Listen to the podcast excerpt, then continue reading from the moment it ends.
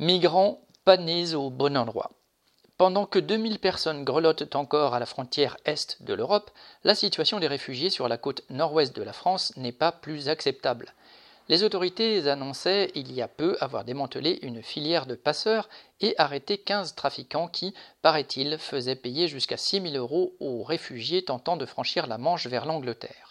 Dans le même temps, le ministre de l'Intérieur se vantait de, sécuriser davantage le littoral, par la livraison à ses troupes de plus de 100 véhicules adaptés à la lutte contre l'immigration clandestine, quad, 4x4, Zodiac, mais aussi caméras thermiques, projecteurs dits d'éclairage tactique et, entre guillemets, effets d'habillement, dont on n'ose même pas espérer qu'ils soient destinés aux migrants victimes de naufrages dans les eaux glacées. Ce n'est pas à un mur que se heurtent ceux qui tentent la dangereuse traversée, mais c'est tout comme. Les sauveteurs dunkerquois de la Société nationale de sauvetage en mer, la SNSM, ont dû cette année sortir leurs canaux 45 fois, soit près de trois fois plus souvent qu'en 2020.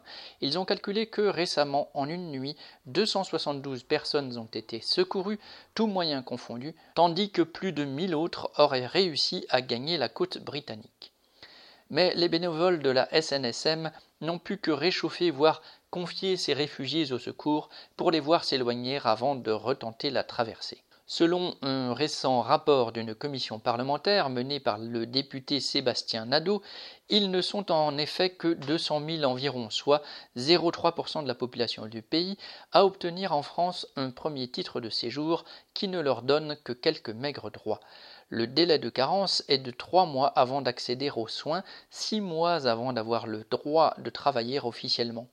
La Commission fait état notamment d'une diminution importante des visas accordés afin de contraindre les pays de départ à les accepter de nouveau, de mise en rétention administrative d'enfants parce que migrants, d'une augmentation des frais d'inscription à l'université pour les étudiants étrangers et, pour résumer, d'une gestion purement policière de l'immigration par le seul ministère de Darmanin.